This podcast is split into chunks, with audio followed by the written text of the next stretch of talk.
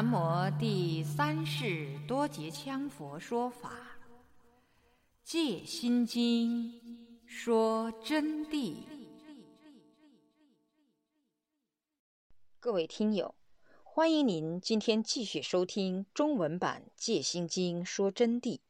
今天我们将从第六百六十四页最后一段开始恭诵。所以因果是不灭的。做了坏事，同样摆在那儿，跑不脱的。但因果它只能占其一时，只有一因一果成立。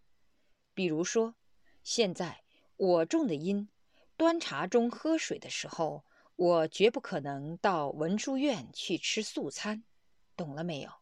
因为我的身体在此为同学们说法，在享受这一杯清茶。那么文殊院与我何干？此时此刻不能，要能就要把这杯清茶放下，佛法讲完，等会儿又再到文殊院。但那个时候，这个此处因果又没有了，所以一切因果都是一时一报。当然，总的主因中也含若干副因，这就不去细讲了。因为复音是无尽数的，刹那变生万千，讲不完，会把主题拉偏，所以今天不讲复音，只能说我们明白了这个道理以后，那么我们及时种善因，善因就先成熟，善因成熟就占到恶因的报位，恶因就报不出来了，因此就把它推在后面去报。等到我们这个善因要完的时候，直接种的另外的更善的善因又成熟果了，这恶因就推在后面去。等到恶因还没有成果来封闭完的时间，我们都证到般若，都解脱了。这个时候成了菩萨的境界，再来还他，这就是因果的关系。因此，佛菩萨是不昧因果的。大家要实行三句境界，这非常重要，是成就的根本戒。三句境界者，一呢就是摄律仪戒，是断一切恶，无一恶不断。摄律仪戒就是说起誓下决心，要把一切恶都断完，所有的恶我都要把它断掉。第二呢，就叫摄善法戒。是修一切善，无一善不修；一切善的善法、佛法我都做，一切善的善事我都去做，没有一个善事我不做。它不分大小善事，只要善事我就做；恶事不管好大的恶和好小的恶，我绝不做一点点。第三，设众生界，是度一切众生，无一众生不度。启示所有众生，我都要度，没有一个众生我不度的。但是同学们要知道，要自觉觉他，不是这里说了。哦哟，我明天度众生，明天回去教一下我妈妈，我喊她给我跪倒。你不要乱弄哈，同学们，因为你们没有资格。当然，有资格的同学例外啊。但也不可以叫你母亲给你跪倒，她只能给佛下跪啊。尤其是那些没有资格的同学，你们不懂佛法，你们还在自己觉悟，谈不上觉悟别人，谨防说错了话，弄来说大修行的人是不落因果的之类，就糟了。一定要懂佛法，才能去度众生。那么摄众生界，你们懂了。于此呢，要当静观。我们既然发心学佛了，在这个时候把前面的手续掌握到了，欲脱离轮回诸苦，我们要想脱离轮回的一切苦恼，故当严守三句境界，不可有犯。同学们，好好想一想，你们守了三句境界没有？是不是不可有犯了？你们从此以后是不是真正的是修一切善，无一善不修；是断一切恶，无一恶不断了？那么适度一切众生，我暂且不言，心要发在这儿吗？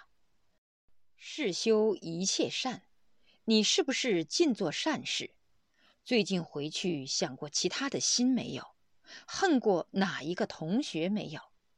跟你们家里头的人吵过嘴、闹过架没有？你那个顶嘴、争赢、好强霸胜，是恶还是善，都值得同学们深思啊！非常值得你们深思。所以我说，我讲佛法，我不是在讲评书，我是希望同学们真正能接受佛法的真谛。用在三史之中，自己的言行心态上，在戒之基础上还不够的，还必须以实善作为基因。基因就是基础的因子，有因才能结果的。实善之修呢，应该在实践中去静观、深思实善，自己是不是时时事事都依三业无意的按照佛陀教戒去做的。我说的是佛陀教界，绝不是指一位上师或者是某大法师、大法王，因为那些人是什么地位，能不能代表大圣者，天才知道。更何况现在末法时期，瘴气弥漫，一万个所谓著名大德高僧法王中，真能有一位是货真价实的圣人就不错了，基本上都是假货啊。不相信，你听闻这般若解脱真理以后，去请教你所谓的圣者上师，请他，他给你讲般若解脱真谛，断定你收到的是他胡说八道、空洞的引经据论，而毫不沾题。听完了，你不知道他在说什么，他必须这样对你讲，这是为什么？因为他本身就不懂解脱真谛。只能摘抄一些经论的句子，自己又吃不透，不这样讲，又拿什么来面对你们呢？甚至无法面对的时候，竟然还会拿修法、念咒或讲一些法师活佛们的故事来敷衍你们，乃至讲他本人如何了得，他如何是大法王、大尊者，又是教派大宗师。甚至还会说他的圣者上师是最器重他，讲得天花乱坠，让你云里雾里、昏昏然，忘掉了你要向师请教开示的正题。这就是由于那一位上师不懂解脱的佛法，才耍出来的下策啊！所以圣人难找啊，要小心啊！同学们，这是非常重要啊！你们修十善。身口意都得要实善啊，那么身口意的实善，是不是真正的三业都是统一的呢？如佛所云，修法得用无疑。如果像佛所说的那样，三业统一的修法就得用无疑，就自然会产生力量。若行持有意，当下修正。如果你的行为有错误，你就不会得用的。你要想产生力量，甚至于要想哪个护法菩萨听你的招呼，你算老几？所以是拿行为来换，这里头都没有欺骗，没有技巧，没有花言变法去巧取的。学佛就是实实在在的行持，才能正道。如不如佛所说而行持，当然。修法是没有受用的，你没有照佛说的一切方法去做，当然就没有受用了。故必行于三业实践。我们就要拿我们的身口意，在世间上去具体实践。每做一件事，就每按一件事的如法正理去办理。其具体的实善，即是不杀生而行放生。不要伤生命，还要放生，特别是开火锅店的同学要注意这个问题啊！还有其他的同学，虽然没有开火锅店，你们在杀生没有？我只是提醒你们哈，杀生就不是我的弟子，这个同学我不认的。不偷盗而行施舍，就是不要偷东西，要行施舍，要施舍东西给所需之善行，不邪淫而修梵行，不能搞男女关系。那么自己的家庭，你们正当夫妻生活，上师在这里不管你们了，但是不能去乱来啊，要修梵行，就是照世尊所说的这个戒去做，不妄语而说实言。不要欺骗诸佛菩萨、上师、贤圣僧，也不是说要你们见一切人都做自我坦白，不是这么个含义。就是说，你不想说的，你就最好不要吭声，但是不要编造一些去行妄语，就这个意思啊。要说就说真话，不祈语而说制止语，就是不弯环倒拐的。你要直心是道场，一就是一，二就是二，不两舌而说调节语，不要挑拨关系，互相挑拨卷入是非；不恶口而说柔和语，不要去骂人伤害别人，使他难过，乃至于自己自伤等等；不贪而修不净观，不要产生贪心，要把自己的不干净的一切全部纠正过来。不嗔而修慈悲观，不嗔恨任何一个众生，只能可怜他们，慈悲他们；不痴而修因缘观，就是说不愚痴，要相信因果，要以因果律为标准，在实善的基础上，进一步严格实施四无量心，在这个基础上再进行四无量心，建立德行，修四无量心呢？首先要启动果与因的实施，就是因跟果的关系要启动，就要你具体去做。四无量不是要你拿着个书念，把四无量念得很熟练，这不是修四无量心。我今天讲这么多，今后十几年，这本《戒心经说真谛》会出版，那时也不是叫你们拿着书念。而是要在实际行动当中去做。那么四无量这四条，我现在就给同学们说：愿诸众生永具安乐及安乐因，就是我们要发心愿，愿一切众生，就是有生命的，包括我们的同学，我们愿愿他们永远居在安乐里头，乃至于愿他种的因都是安乐的。以后结的果当然就安乐。愿诸众生永离众苦及众苦因，就要愿一切众生都离开痛苦及众苦的一切因，所有苦都不能沾染他们，包括苦因都不能沾染。愿诸众生永具无苦之乐，我心一悦。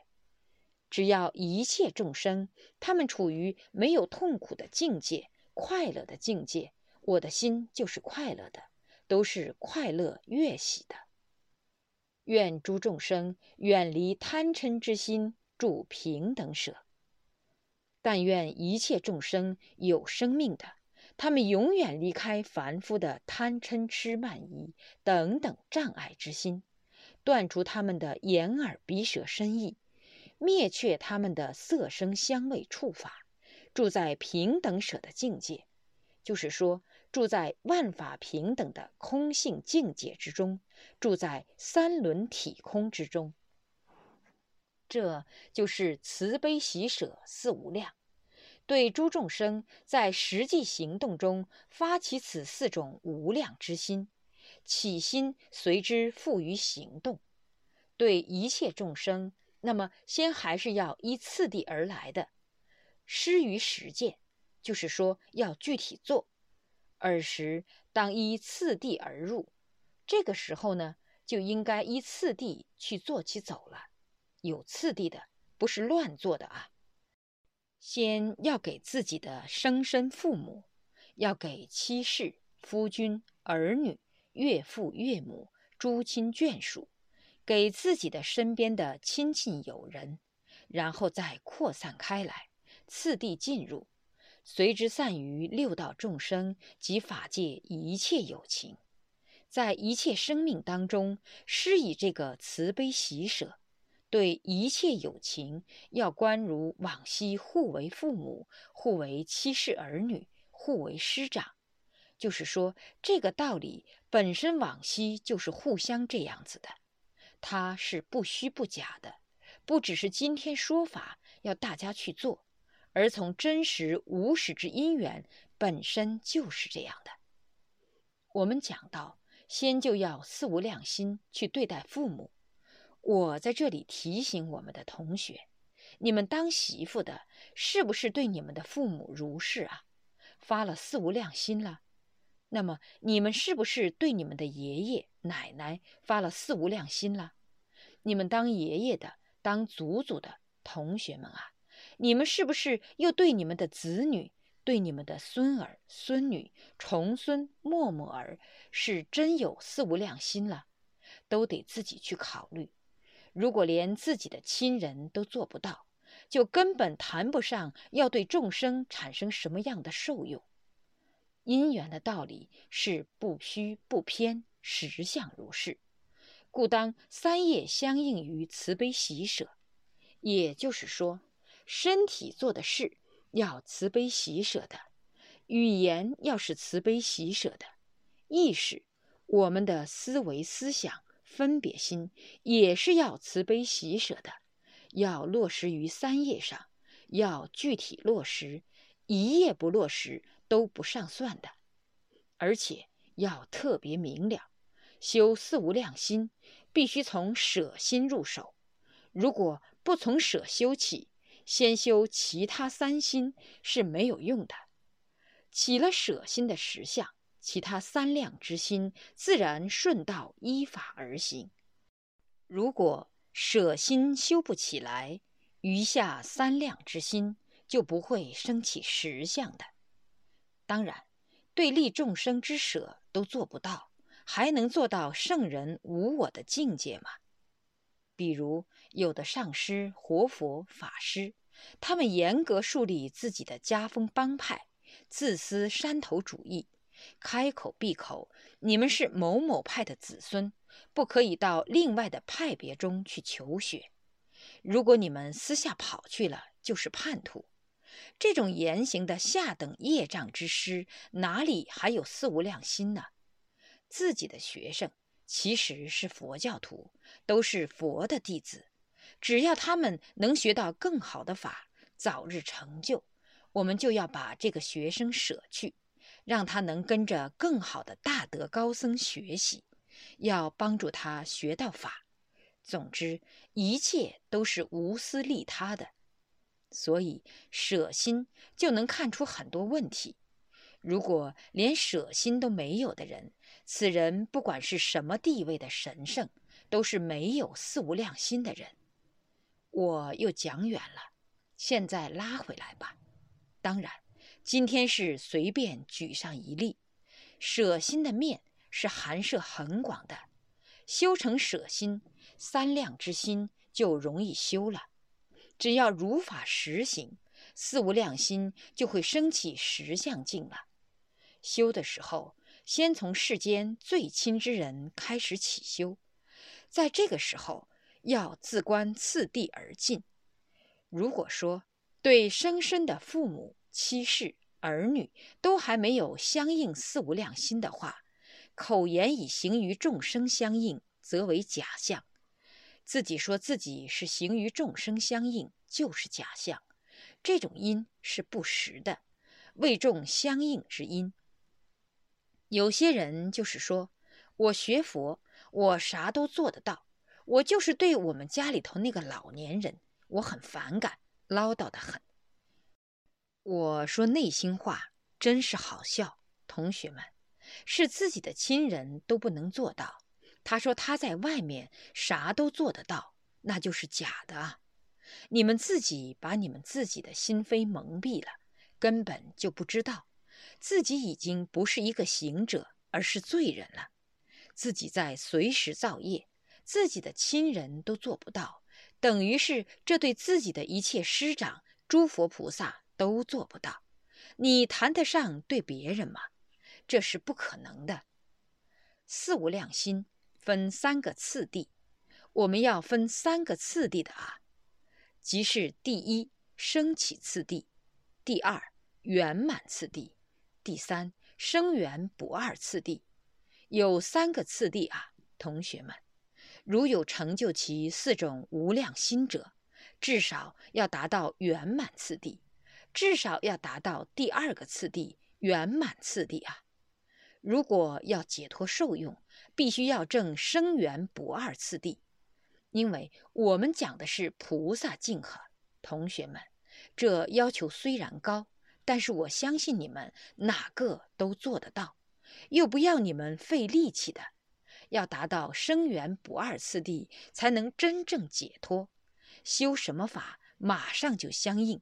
到那个时候，诸天护法。天龙八部都会成为你的左右二臂，这是非常重要的。你说上师，哦呦，你讲这些，你肯定是天龙八部左右二臂在旁吧？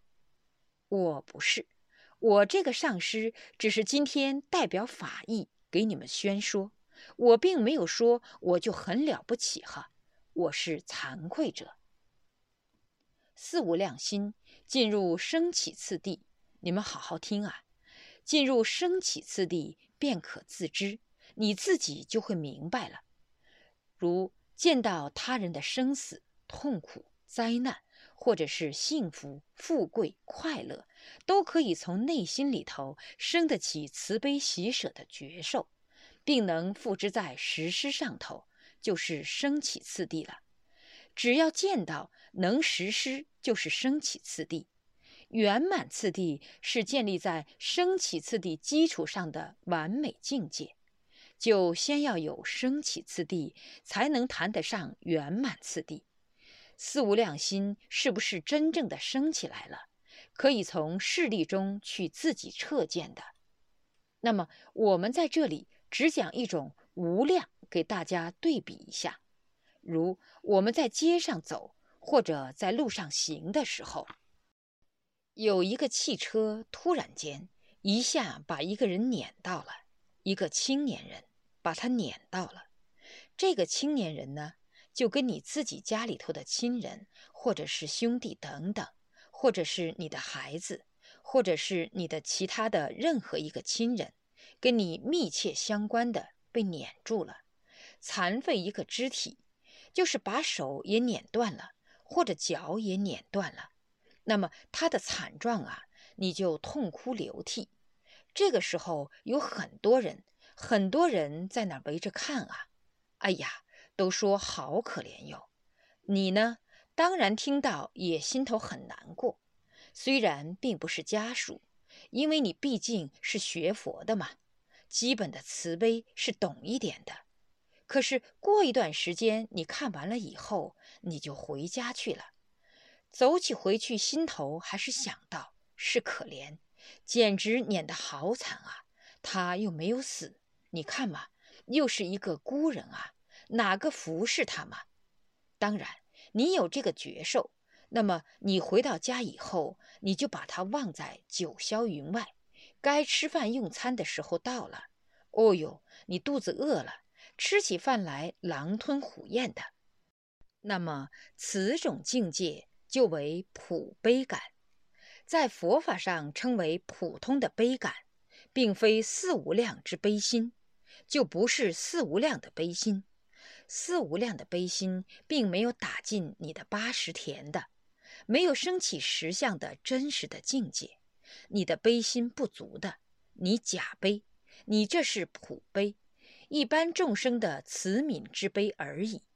包括对非人类众生，同样应该生四无量心。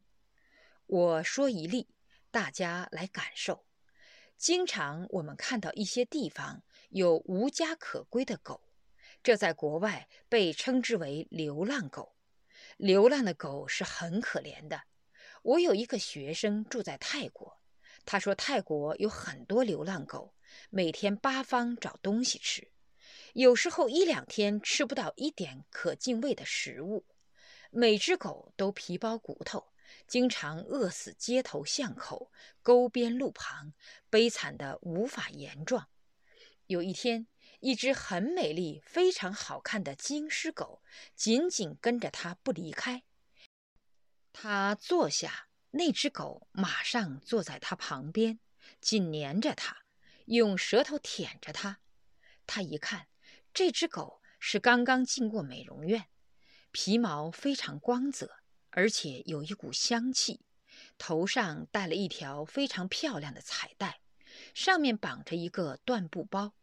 他打开一看，上面用中文和泰文写了一张纸条，文字说：“亲爱的莫嘎金狮，指狗的名字，我只能这样了。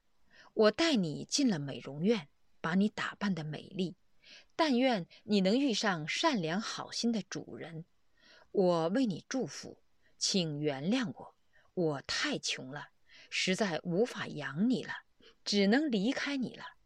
可怜你下一顿不知能否有食物可吃，我难过，但我没办法，没有东西再给你吃了，只能送你这条新的彩带。我想到你不会找吃的，孤独、恐怖、心慌在等着你。可我又有什么办法呢？我要活命，只得悄悄离开你了。我写不下去了，眼泪已经夺眶而出。心中唯一的安慰是，总算送你进了美容院。对不起，对不起，我走了。当我的弟子念完这段文字，我无法不难过，因为我只是一个惭愧之人。我必须说。佛弟子同学们，你们可不能这么做啊！尤其是把他送进美容院，带上一条彩带，就认为对得起这只狗了。这个狗主人太恶毒了，他怎么办？离开他那一刻开始，他就被放进了地狱，怎么忍心啊？就是有一口饭也不丢掉，应该平分，否则这与杀死他有什么差别呢？与杀死人又有什么差别呢？更可怕的是，把他送进美容院，打扮一番，带上一条好看的彩带，就把人家抛弃了。他不会找野食吃的，他怎么办？怎么办？难道这不残忍吗？其心何安啊？尤其是我们学佛的人，应该是宁愿自己饿死，也不要让众生悲惨可怜啊！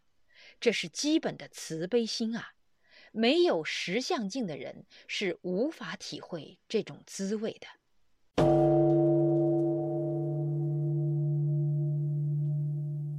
各位听友，您刚才收听到的是中文版《戒心经说真谛》，从六百六十四页到六百七十三页的部分内容。感谢您的收听，我们下集再会。